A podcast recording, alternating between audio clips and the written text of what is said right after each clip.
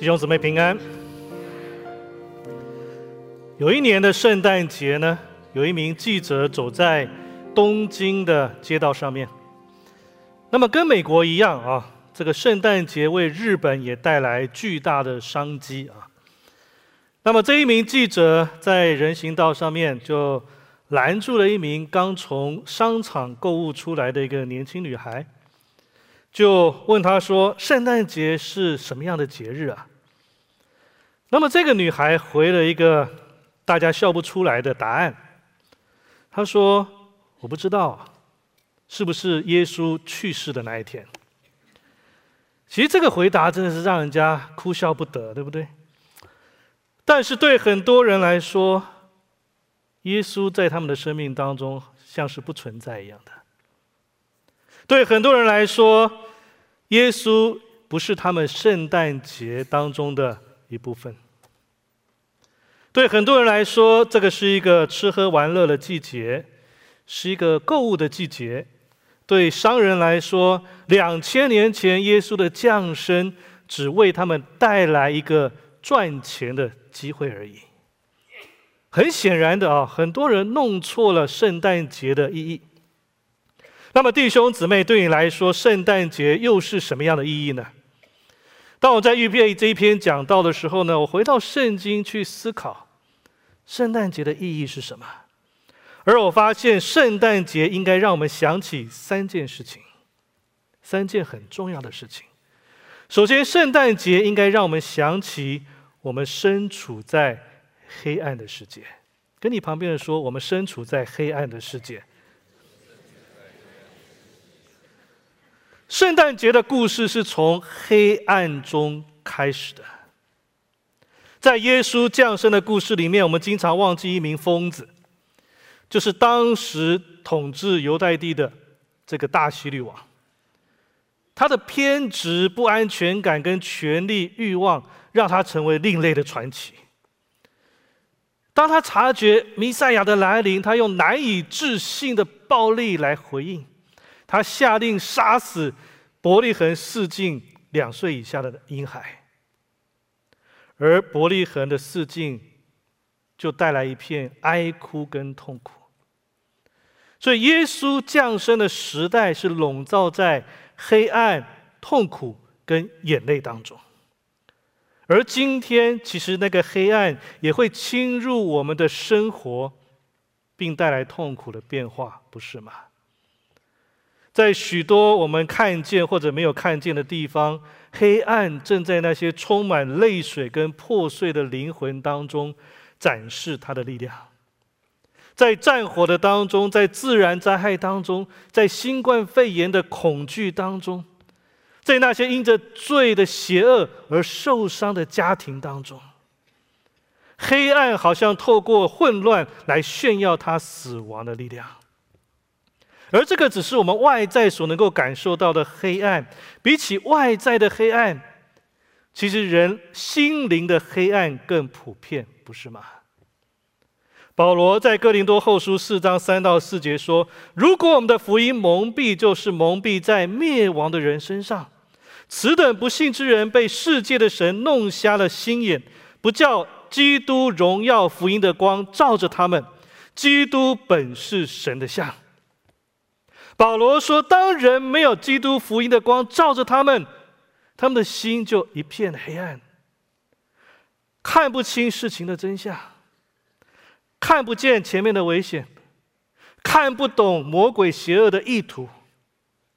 而我们都知道，心灵的黑暗就带来很多的问题：孤独、抑郁、无助，被某些事物捆绑，或者不由自主的犯罪。”我听到有个人呢提到，他半夜在一条高速公路上面开车，开着开着呢，他就打开一颗巧克力的包装，然后心不在焉的这个吃了这个巧克力，然后摇下了这个车窗，就把包装纸往外一丢。我不知道有多少人做过类似的事情啊，但这个人分享说，当他把包装纸丢出窗外的那一瞬间。他才意识到说自己做了多么糟糕的事情，而且他还意识到说，他绝对不会在白天这么做。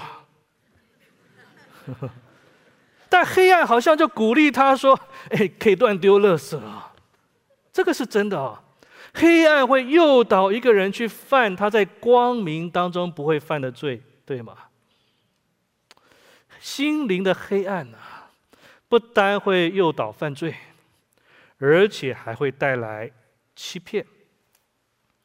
就好像有个钻石的广告词说啊：“幸福女人。”钻石人生，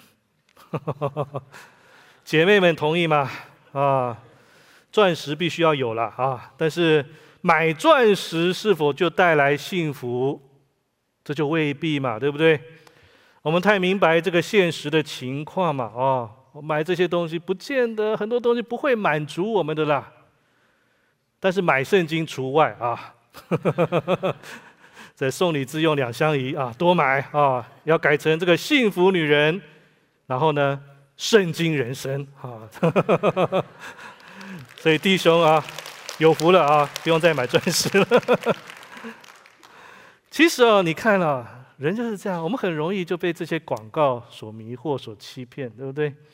就像在圣诞节里面，你走进商场。你看见这些人群在商场的里面，哇，充满着笑容，买着各式各样的东西，感觉真的很幸福啊。然后呢，就扛着这个大包小包的走到这个停车场停车的地方，哦，还很开心。但是那个开心的程度，就随着你开车越接近家里，那个就越来越衰退，对不对？回到家一进门就发现啊，后悔花了太多钱了啊，想要回去退一些东西了啊。其实啊，许多人都是这样，他拥有很多很多，但是他们的心灵却仍然充满孤单跟忧伤。这是因为在商店这些亮丽的灯光没有办法照亮一个人心灵的黑暗。世界上没有任何一盏灯可以照亮人内心的黑暗。我们不要中了魔鬼的谎言。但是这不代表说活在黑暗当中就成为人的宿命，因为有一道光，它的存在就是为了照亮每一颗被黑暗吞噬的心灵。在以赛亚书九章第二节说：“在黑暗中行走的百姓看见了大光，住在死荫之地的人有光照耀他们。”黑暗虽然不可避免的会让人觉得恐惧跟绝望，但我不知道你们有没有这样的经历啊？如果我们经历过在一个阴暗的房间突然亮起一盏灯，或者在原本很阴沉寒冷的冬天啊，就像今天早上，啊，你手指几乎冻得失去知觉了，但是当阳光出现的时候，哇，你开始觉得温暖。如果你有这样的经历，你就可以体会到以赛亚这一段经文要告诉我们那个美好的信息，那个光来了。弟兄姊妹，请允许我再强调一下：圣诞节开始于黑暗，因为有些时候年复一年这些彩灯闪耀的圣诞气氛啊，会让我们忘记这个事实。但是同样重要的事实是。圣诞节开始于黑暗，却不是结束于黑暗。虽然这个世界充斥着黑暗，即使西基督徒的生命，有时候我们也会经历一个黑暗，甚至到了一个地步，我们会向神发出疑问：说为什么坏？我们希望为所遭遇的黑暗找到一个解释。但弟兄姊妹，当我们身处黑暗之中，我们要问的更好问题应该是 “how”，而不是 “why”。我该怎么办？我该如何去回应这个黑暗的情况？对我们基督徒来说，其实圣经已经告诉我们那个答案，因为那一道真光——耶稣基督已经来到了。而圣经也的确告诉我们该如何回应。在以赛亚书五十章第十节说：“你们中间谁是敬畏耶和华、听从他仆人之话的？这人行在暗中，没有亮光，该怎么办呢？”后面答案来了：“当倚靠耶和华的名，仰赖自己的神。弟兄姊妹、朋友们，其人类的堕落，也就是那个罪啊，决定了这个世上的每一条生命都会遭遇一定程度的痛苦，对吗？我们每个人都会遭遇到黑暗的日子。作为神的子民，有些时候我们甚至需要在黑暗当中去侍奉神。或许现在我们当中有些人正在黑暗当中行走，在那个幽谷的里面，没有力量，没有方向。如果那个是你的话，而你已经认识了耶稣，那么或许这个圣诞节，神特别要提醒你。请不要忘记，在你生命当中有一道光，一道能够驱散一切黑暗的光。允许神邀请神帮助你，来挪开一切的阻挡。而如果你尚未认识耶稣，那么这个圣诞节，你可以收到生命当中最宝贵的礼物。只要你敞开心门。耶稣的光要进入你的生命里面，而且永不离开。圣诞的意义就在于救主已经来到了，真光已经发现了，而圣诞的邀请就是在黑暗当中，请相信你的神，请接受你的神，请依赖你的神，弟兄姊妹。神要在黑暗的当中发展我们的信心呢，就好像电影啊，都是在黑暗当中发展起来的一样啊。历史当中那些最近前的人都遭遇过黑暗，但是神从来没有让他们留在黑暗里面。当他们依靠神，神从来没有让他们失望。同样的，神也不会把我们留在黑暗里面，他不会让我们失望。神的应许，不管是在阳光闪耀，还是在黑夜笼罩的日子，都是一样的。弟兄姊妹，当我们身处在黑暗当中的时候，我们真正需要的不是神的解释，我们需要的是神的儿子耶稣基督。那一道住在我们里面的真光，在黑暗的幽谷，你有救主与你同在，比你在一个阳光普照的一个地方却没有救主的地方，其实是更加安全的。弟兄姊妹，基督徒在黑暗当中的痛苦，会以天国的荣耀结束的。这也是为什么保罗说，在罗马书八章十八节，我想现在的苦楚，若比起将来要显于我们的荣耀，就不足介意了。所以弟兄姊妹，我们要彼此提醒啊，不要在黑暗当中怀疑你在光明当中所认识的耶稣啊。我常跟弟兄姊妹讲，其实生命当中真正的考验，往往不是你在光明当中所做的事情。生命当中的考验，往往是你在黑暗当中所做的事情。那个会取决于我们真正的生命是什么。我们作为基督徒，我们被召唤要进入黑暗的世界，但是我们要依靠耶稣，在黑暗当中带来光明。你想想一下，你可以想象一个多年一直隐藏在黑暗当中的一个花园啊。那么，当这个花园暴露在阳光的照射之下的时候，这个花园就会开始爆发出生命出来。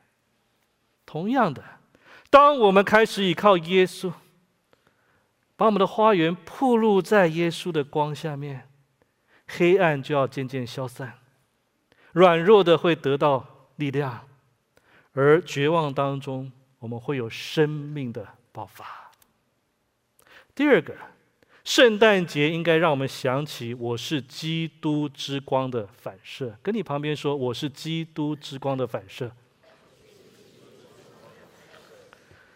光明会驱散黑暗，黑暗它没有办法占据一个开灯的房间，对吧？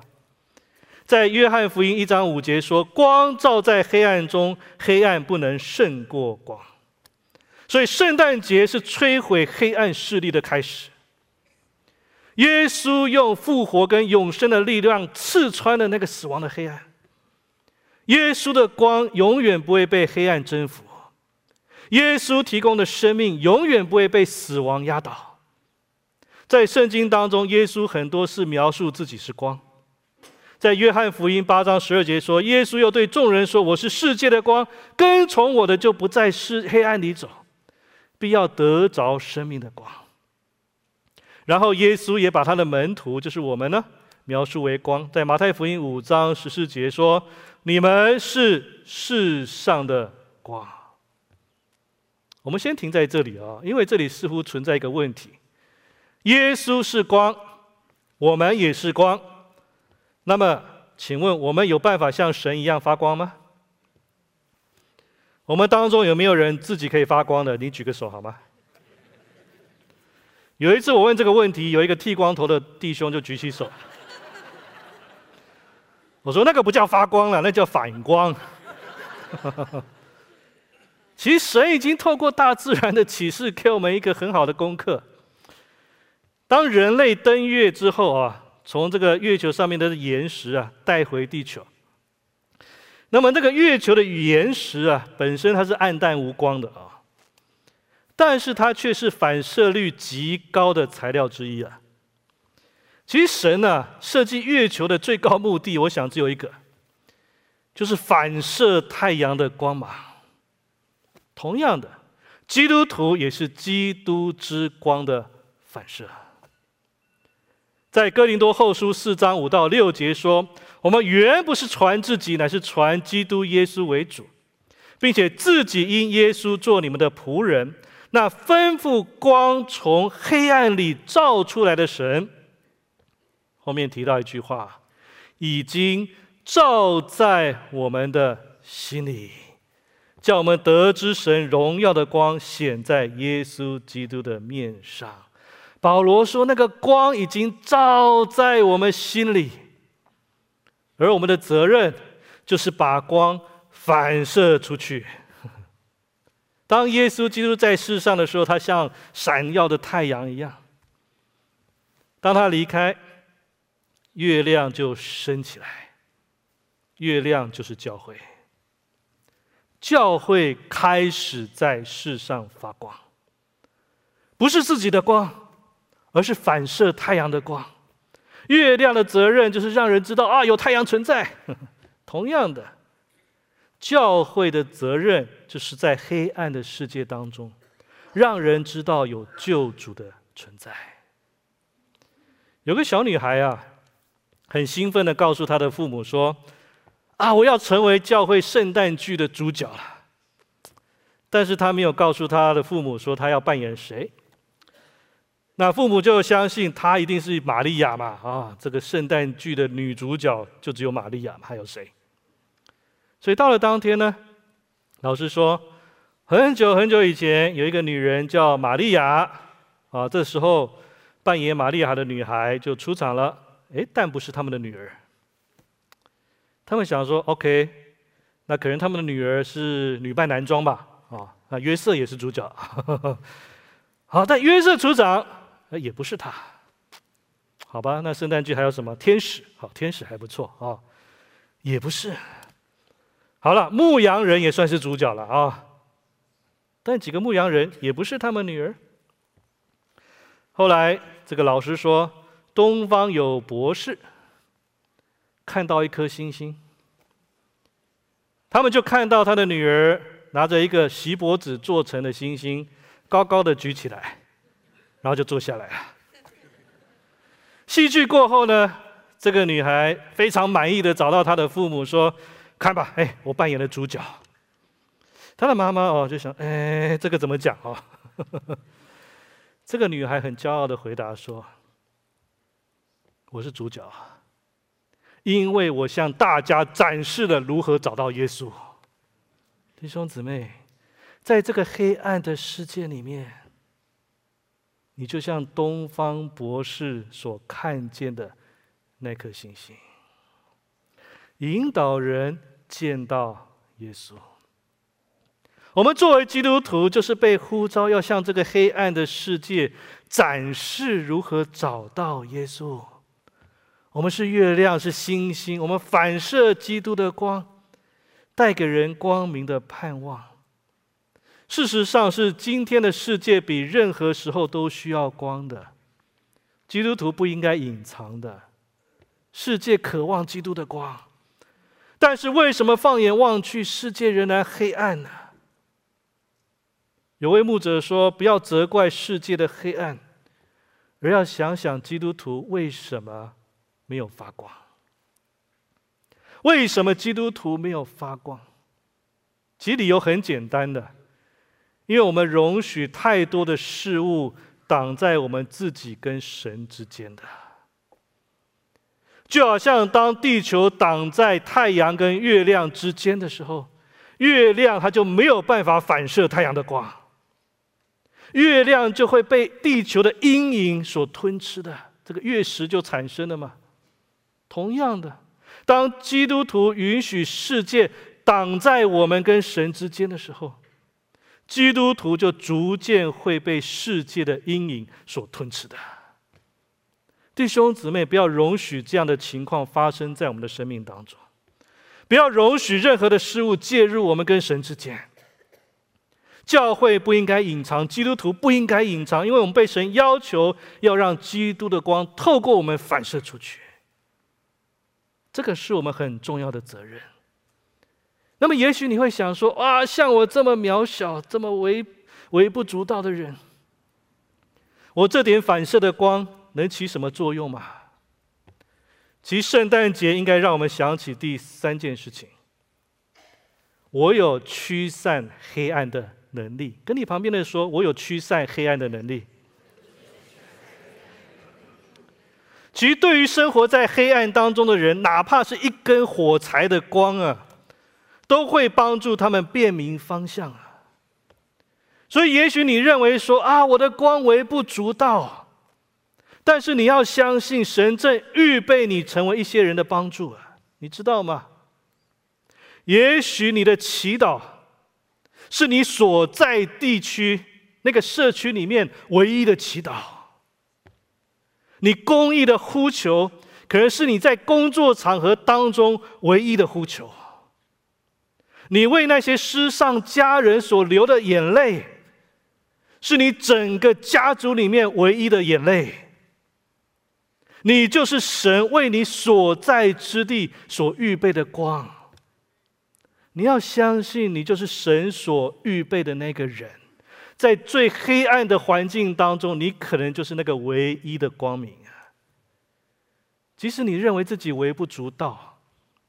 但许多时候，魔鬼撒旦会欺骗我们。他说：“啊，你是多么的渺小、破碎、软弱，以至于你不可能、也不够、不足来发光啊！”那个不是事实。保罗用了一个比喻，在哥林多后书四章七节说：“我们有这宝贝放在瓦器里，要写明这莫大的能力是出于谁啊？神啊，而不是出于我们。”保罗说：“我们就像瓦器，我用白话一点，就是一个泥罐子。泥罐子，想想看啦，弟兄姊妹，如果你有一大袋的钻石跟黄金啊，你会放在哪里？你会放在一个泥罐子里面，然后随便就丢在你家的花园吗？当然不会嘛，对不对？你一定会找到我们城市里面最安全的一个银行啊，通过好几道门啊。”各种的密码、指纹啊、视眼膜什么的啊，然后呢，你放在一个这个炸药都炸不烂的哦这个保险库里面，但是神却选择把他最宝贵的宝藏放在我们里面，跟你旁边的说啊，你是天国宝藏的保险库。你是天国宝藏的保险库啊，然后再跟你旁边的说，你看起来不保险。啊，当然不保险嘛！哎呀，我们是泥罐子啊，我们是脆弱的瓦器的，我们软弱无力，我们身体会衰残，会变老，我们就像玻璃一样的脆弱！如果有人要把我们用邮寄的方式寄到别的地方啊，那个包装上面一定会写上三个字，叫易碎品啊！但弟兄姊妹，在我们这样脆弱的泥罐子里面，神却放入无价之宝。神这么做是有原因的。神这么做是要提醒我们这些泥罐子啊，我们自己没有能力，我们很脆弱易碎，很多的裂痕。但是神有超越一切的能力，他超过一切的力量，能保护我们这些泥罐子，确保那个神圣的宝藏。在我们里面可以得到保存的，弟兄姊妹，无论一个基督徒多么才华洋溢啊，即使在最好的情况下面，都有脆弱的地方。如果要考虑我们的不完美，我们经常会犯错失败，那么基本上没有人能侍奉神的。但是神却常常让最软弱的。我常说啊，最没有能力的那些问题儿童啊，在他的国度里面完成最伟大的工作。神常常让一些默默无闻的基督徒带来伟大的侍奉。这个是因为神放在我们里面的能力大过一切。弟兄姊妹，虽然我们是泥罐子。也许在你的生命当中，你正经历很多的破碎，但是神要让你经历破碎，并不是要摧毁你，而是要让你周围的世界可以看见基督的光。在我们当中，那些经历破碎跟生命裂痕的弟兄姊妹们，在你里面那个宝藏的光芒。会透过你生命的裂缝而闪耀出来。你可能正经历很大的痛苦、困难、忧伤，你可能觉得说你生活的那个裂痕正在扩大。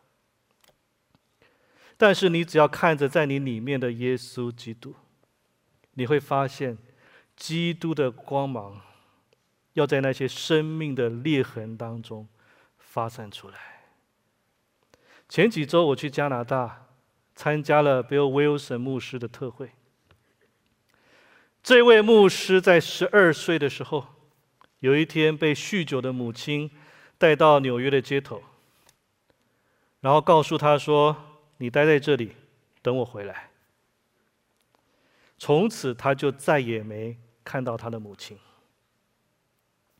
十二岁的他被丢在纽约的街头三天。直到有一位基督徒发现了他，然后给他的帮助。这个基督徒很平凡，甚至当他帮助威尔森牧师的那一天，他自己正要赶到医院去看他即将死去的儿子。但在路上，他选择停了下来，在他的破碎当中发出了基督的光。他影响了威尔森牧师。而现在，威尔森牧师是全球最大儿童主日学教会的主任牧师。在每一周，全球各地有超过五十万个儿童在上主日学。而就在前几周的那个特会里面，他分享，现在就在加萨走廊这个地方。虽然正在战火当中，但仍然有很多默默无闻的以色列跟巴勒斯坦的基督徒继续为主在发光。他们在当地开办儿童主日学，而就在几个月前，有一位巴勒斯坦的童工跟以色列的童工，他们要一起合作，他们要在加萨的一个地区开始儿童主日学的施工。结果被当地的那些极端分子知道。那一位巴勒斯坦童工就被他们割喉，他为主殉道。但是当地的巴勒斯坦童工还是坚持要继续。有几名的义工，他们就站出来接替这位童工的位置。就在两周前，十二月三号，他们预备在主日向加萨走廊的儿童宣讲圣诞的信息。但就在十二月一号，比如威尔森牧师呢，他很沉痛的想，还有一位义工的妈妈被枪杀身亡。当时这个以哈的这个停火协议终止了啊，那个战争是再次爆发的。所以在这种危险的情况下呢，比尔威这个威尔森牧师呢，就告诉当地的童工说：“你们可以停止在十二月三号的这个主日学，安全第一。”哦，我们都可以理解。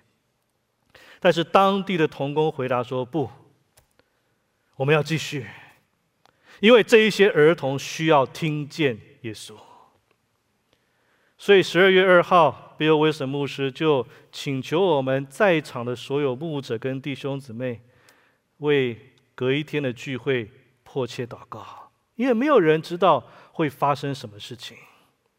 到了十二月三号，威尔森牧师他一早就从加萨走廊那边收到回报，就在当天的早些时间，加萨走廊的这个地方。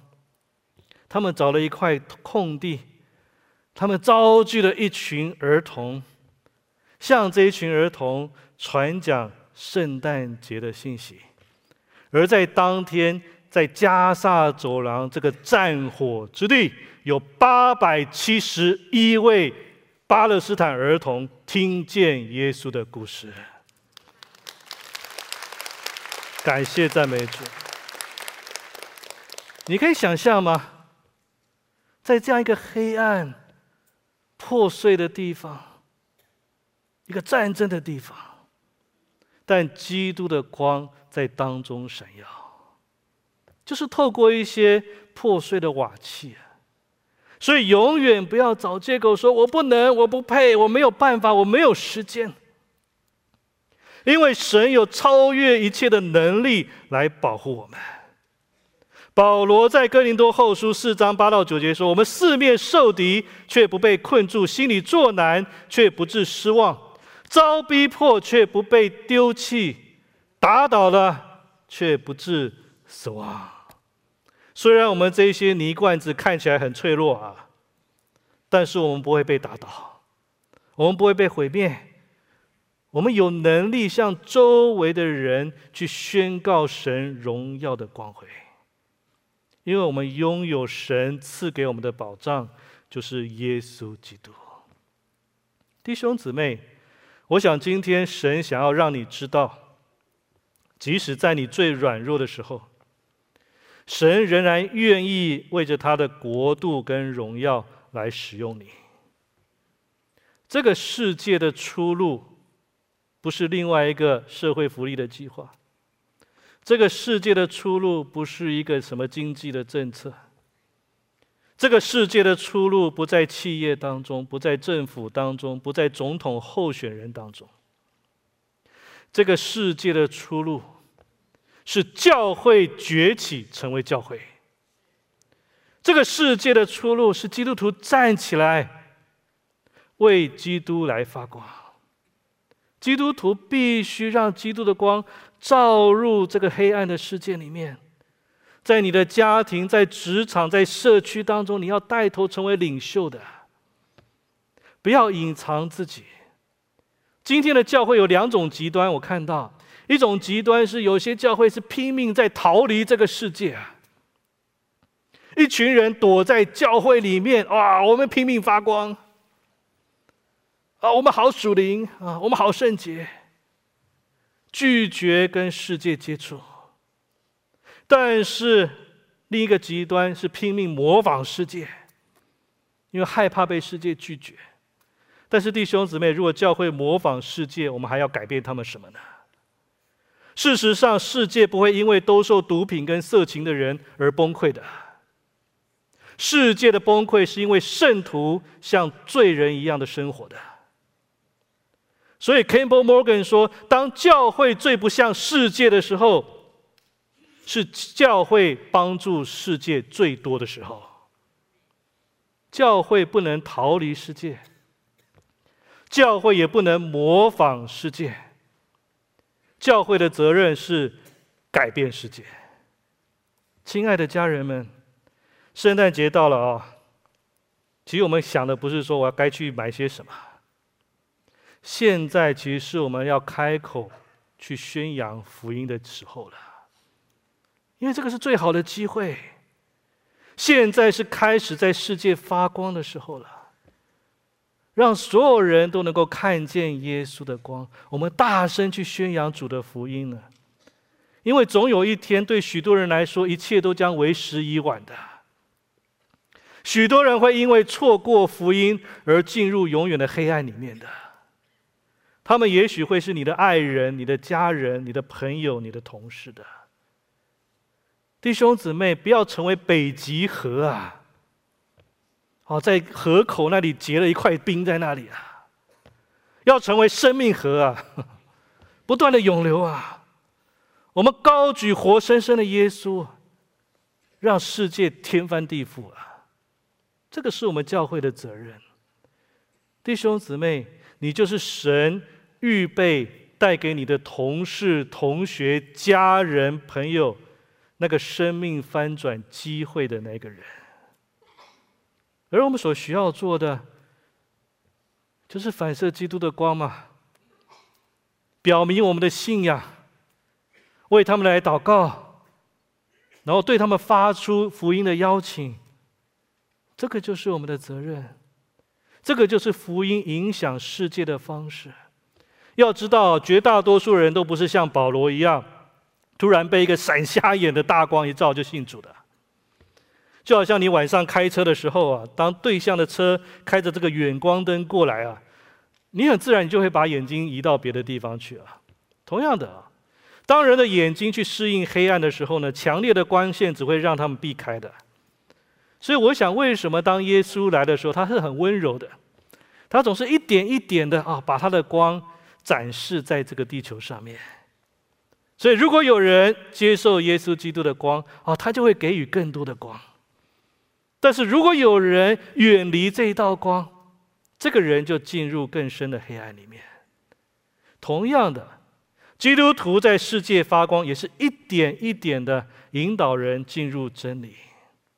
所以你说啊，哎呀，我的光不够强哦。对呀，这个就是神的设计啊。你没有被设计成为探照灯的。你是被设计成为油灯的，一盏油灯、两盏、三盏，越来越多的油灯聚集起来，就慢慢让黑暗的地方明亮起来。几个世纪前呢，欧洲有个山村，有一名贵族呢，希望为他的村民留下一些的遗产。最后呢，他决定给他们盖一座教堂。直到教堂建成之前呢，没有人看到这一座教堂的。面貌哦，等到教堂完工了啊，所有人就聚在一起赞叹：哇，这一间教堂的外观真的是美丽啊！但是当他们走进教堂，他们发现教堂里没有灯。那么村民就问说：“这里这么黑呀，我们怎么看得见呢？”那么这个贵族就指着在墙上的一些支架，然后他发给每一个人一盏灯。那贵族就说：“每一次你来礼拜的时候，都带上这盏灯，挂在旁边的架上面。你坐的那个地方周围就会被照亮。这个是为了提醒你，每次你不在的时候，某些地方就会变得黑暗。跟你旁边的说，你如果不在那边，就黑暗了。”弟兄姊妹，你知道吗？你无论到哪里，那里的黑暗就要被你所驱散，因为你有基督的光在你的里面。当你们聚集在教会里面，这里充满基督的荣光；而当你们进入世界里面，世界的黑暗就要被你们所驱散。虽然这个世界充满黑暗，但请记得。今天我们所面临的许多黑暗，是基督徒没有让他们的光照进去的结果。亲爱的弟兄姊妹，我们有义务为我们这个世界，还有我们的救主来发光，让人知道耶稣的福音，让人知道你爱耶稣。你若每天花时间与神相对，圣灵要充满你，你要反射出基督的光芒。你会发现神的胜利将会彰显在你的生活当中。请记得，没有人需要在黑暗当中行走，因为光仍然闪耀；没有人需要活在绝望之中。因为光仍然闪耀，没有人需要担心邪恶的横行啊！因为光仍然闪耀，无论你们走到哪里，无论你们面临什么，光仍然闪耀。我们一起来祷告，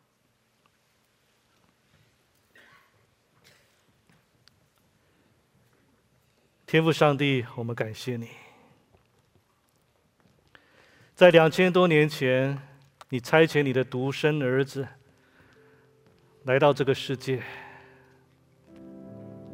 在这个一片的黑暗当中，耶稣的光照到这些破碎的心灵当中。主耶稣，我们也感谢你，在我们的人生的那一天，你的光。也照进我们的生命里面，你改变了我们的生命，你翻转了我们的命运，你让我们今天能够活在一个光明的国度里面，在这个黑暗的世界当中，能够成为世人的帮助。主，我们谢谢你。虽然有许多的时候，我们在主的面前承认。我们真是容许世界的阴影在影响我们，我们容许那世界的阴影在吞吃我们的时间跟生命。主，你赦免我们，但主，你帮助我们能够走出那个阴影，能够胜过那个阴影，让我们来到你的面前。反射出基督那荣耀的光辉。主，你使用我们在座的每一位弟兄姊妹，因为我们深知道，我们相信你预备我们当中的每一位弟兄姊妹，都是他们所在之地的光。你要我们发出光来，去影响我们周遭的人。主，我们虽然是软弱，我们虽然是瓦器，但主，你已经将那至宝放在我们的生命里面，那超越一切的力量，那超乎万民的那个能力，已经放在我们里面。主，你赐给我们智慧，知道怎么样去支取这个力量，以至于我们在这黑暗的世界当中。能够得胜，不断的得胜。主，你继续来赐福给我们，特别在这圣诞的佳节当中。主啊，我们回到你自己的面前，我们来赞美你，我们来敬拜你，因为你是我们的盼望。主，你是我们的救主。主，你是我们的帮助，你是我们的磐石，你是我们生命的光。谢谢主，我们这样祷告。奉主耶稣基督的圣名，阿门。我们起起立，我们来唱这首诗歌。你是爱我的天赋，绝望中你仍然不停地运行，你不愿我停留黑暗中。不停追寻我，直到我的自由。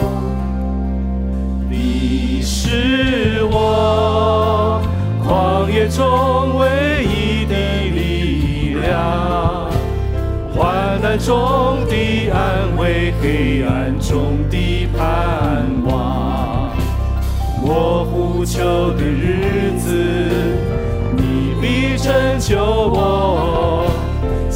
心事的天赋，我依靠你。我们再从头唱一次。你是爱我的天赋，绝望中你仍然不停地运行。你不愿我停留黑暗中，不停追寻我，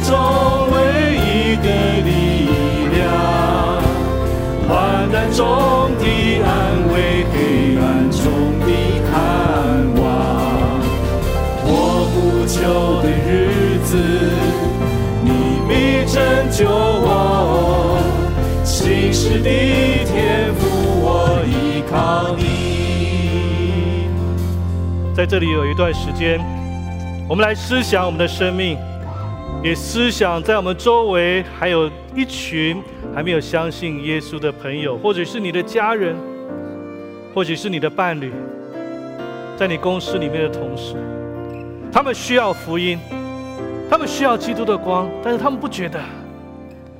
我们现在我们就同声为这些人来祷告，求神来破碎他们的心，让他们知道他们的里面有一个需要，让他们里面能够生出那个渴望。他们需要耶稣在他们生命里面。我们一起开口来为这些还没有相信耶稣的人来祷告，不管是你认识不认识的，我们一起开口，我们来向神来呼求，一起来祷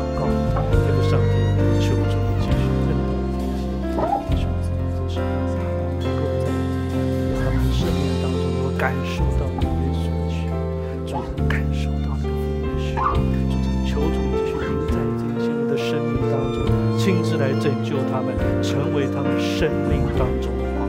主，谢谢你，主，谢谢你。我要为我们当中，也许有些人的生命正经历在黑暗的里面。主，你在问，你在问神说，为什么？为什么会发生这些事情？但是我在说，你所需要的不是神的解释，你所需要的是神的儿子。我要为你来祷告，求主来赐给你力量，赐给你那前面的出路，能够走出那生命的黑暗。天父上帝，孩子，这是为着我们当中有一些生命破碎、经历黑暗的弟兄姊妹跟朋友来祷告。主，现在你的真光就照进他们的生命当中，让他们看见主，你正与他们同在。主，你看，让他们看见主你的能力与他们同在。求主你亲自来伴随他们，虽然在黑暗的幽谷的里面，但主让他们看见你有美好的心意在他们的生命当中。虽然生命经历破碎，但基督的真光会在这些裂痕当中发散出来。主，还是谢谢你，愿主你亲自赐福，亲自来带领，也亲自在我们的生命的旷野当中继续来引导我们，成为我们的力量跟帮助。主，我们谢谢你，主，我们谢谢。我们一起再来敬拜，一起再来唱这首诗歌。你是爱我的天赋，绝望中你仍然不停地运行，你不愿我停留黑暗中，追寻我，直到我的自由。你是我旷野中唯一的力量，患难中的安慰，黑暗中的盼望。我呼求的日子，你必拯救。的天赋，我依靠你。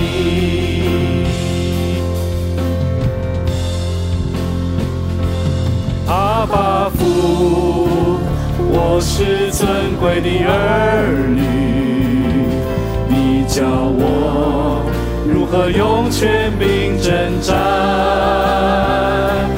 阿爸父，你用笑脸帮助我，把所有的咒诅为祝福。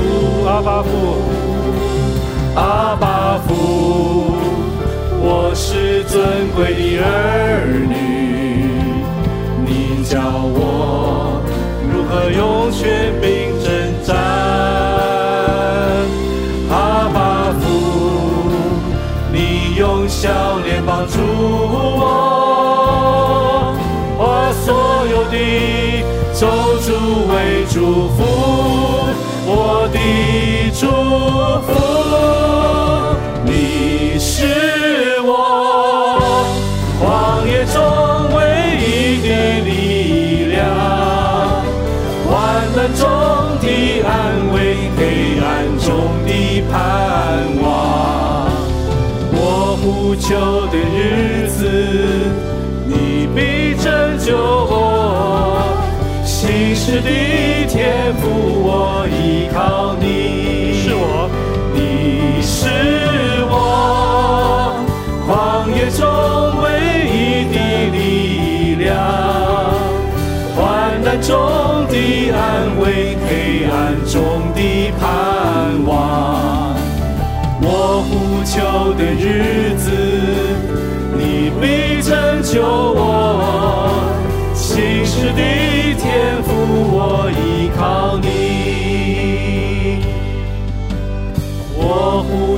的日子，你必拯救我。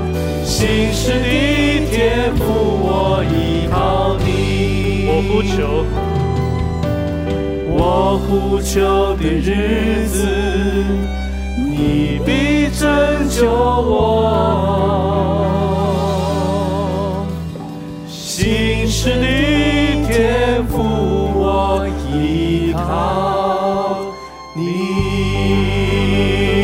将掌声献给我们的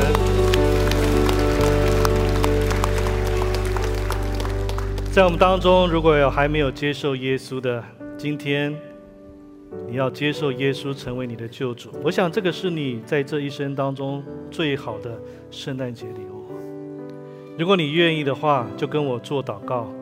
我祷告一句，你祷告一句。亲爱的耶稣，我谢谢你，因为你道成肉身，来到世界，成为我的救主。你为我受死，死在十字架上。你三日后复活。你应许相信你的人，能够成为神的儿女，进入永恒里面。今天我愿意接受你成为我生命的救主，我愿意跟随你，一生成为你的门徒。求你现在就进到我的生命里面，成为我救赎之光。这样祷告，奉主耶稣基督的圣名，阿门。如果你刚才已经做了这个祷告，那么恭喜你可以成为神的儿女。那么会后到堂外，不要急着走，可以到新人中心。那么有童工可以告诉你接下来怎么样过这个基督徒的生活。我们晚上七点半在网络上面也有启程福音的聚会，也欢迎你参加。那网络上的朋友，你也可以跟我们的网络的小编可以说你接受了耶稣，那我们童工也会帮助你。好，我们现在一起来领受祝福。愿我主耶稣基督的恩惠、天赋上帝的慈爱、圣灵的交通与感动，常与我们众人同在，从今直到永永远远。阿门。